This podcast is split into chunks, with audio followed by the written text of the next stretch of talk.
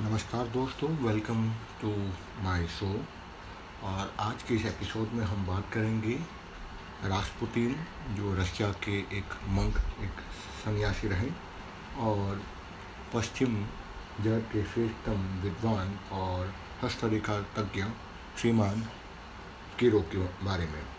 Kiro, जो कि उनका असली नाम है, काउंट लुइस हेमोन, और उनको अधिकतर चीरो या किरो नाम से ही माना जाता है या जाना जाता था और आज भी जाना जाता है और हस्तरेखा शास्त्र में, यानी कि पारमिस्ट्री में उनका आज भी लोहा माना जाता है।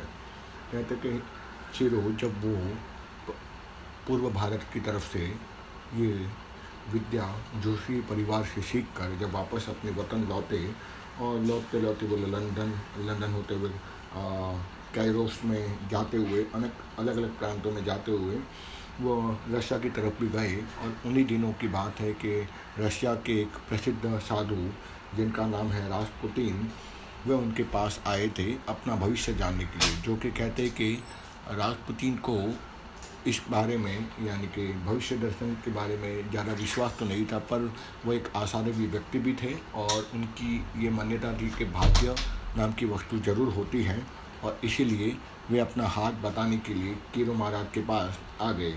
वे कहते हैं, जब उन दोनों का संवाद हुआ तो कीरो ने उनसे पूछा, आप क्या जानना चाहते हो? भविष्य? तो बोलते हैं, मैं इस बात में विश्वास तो नहीं करता कि हस्तरेखा शास्त्र नाम की कोई शास्त्र सही है भी नहीं, लेकिन फिर भी मैं भाग्य में ज़रूर मानता हूँ। तो किरो आप मुझे अपने भविष्य के बारे में क्या बता सकते हो?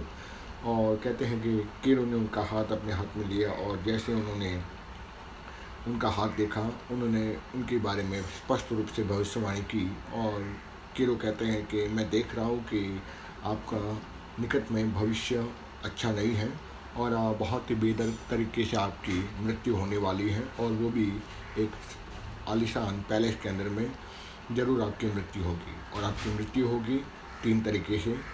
जहर से होगी, एक धारदार अस्त्र से होगी और अंत में शरीर में बुलेट लगने से, यानी कि कोई आपको ज़रूर बुलेट मार देगा, बुलेट से वार करेगा पिस्तौल से।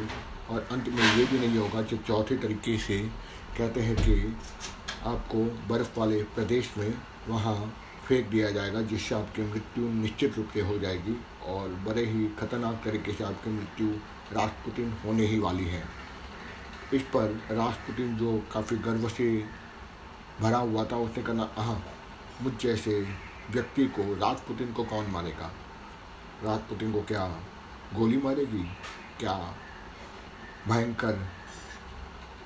सर्दी से युक्त वो बर्फ़ मारेगा? और या फिर मुझे कोई कहते हो कि जहर मारेगा? मुझे कोई नहीं मार सकता। और वो गर्व और अहंकार से युक्त वो सन्यासी वहाँ से निकल पड़ा। और कहते हैं, आगे इतिहास इस बात का पूर्ण रूप से साक्षी रहा है कि राजपुतिन को आगे जाके भयंकर कॉन्स्परेसी और कूटनीति से युक्त मारा गया और उनको कहते हैं कि पहले जह, जहर दिया गया था। उसके बाद जब देखे कि जहर से भी उनकी मृत्यु प्राप्त नहीं हुई तो उनको तीन गोलियाँ उनकी छाती पर तान दी गई और उसके पश्चात भी जब देखा कि वो उनकी मृत्यु नहीं हो रही थी तो उनको घाव किया गया एक धारदार अस्त्र से चाकू से और अंत में जब देखा घसीटते हुए जब उनकी लाश को ले लिया गया था, तब देखा कि उनकी अभी भी मृत्यु नहीं हो रही है तो उस समय उनकी लाश को घसीटते हुए बर्फीले प्रदेश में पानी के अंदर में धकौल दिया गया, जिससे जाके उनकी मृत्यु प्राप्त हो गई। तो ये संवाद और ये इंसिडेंट ज़रूर बताता है कि हस्तरेखा शास्त्र कोई कपो काल्पनिक वस्तु नहीं है, और इससे जो भी हम प्रडिक्शन करते यानी कई सालों के प्रडिक्शन के बाद ही ये बात बिल्कुल सही होती है कि हस्तरेखा शास्त्र बिल्कुल सही है और उसके लिए लगन चाहिए, क्योंकि किरो ने अपना संपूर्ण जीवन अंक शास्त्र और हस्तरेखा शास्त्र के पीछे खपो दिया और यही कारण है कि ये इंसिडेंट बताता है कि हस्तरेखा शास्त्र अपने आप में श्रेष्ठतम विद्या है और तभी भी जीवित है और आज भी ये जीवित है। तो इसी के साथ में ये अपना छोटा सा एपिसोड समाप्त करता हूँ। आशा रखता हूँ आपको कुछ नई चीज़ जानने की जिज्ञासा के साथ जो आपने एपिसोड सुना है, आपको ज़रूर कुछ ज्ञान प्राप्त हुआ होगा और अच्छा लगे तो लाइक कीजिएगा कमेंट कीजिएगा और शेयर कीजिएगा अपने दोस्तों के साथ में। इसी के साथ यह एपिसोड मैं समाप्त करता हूँ। जय हिंद।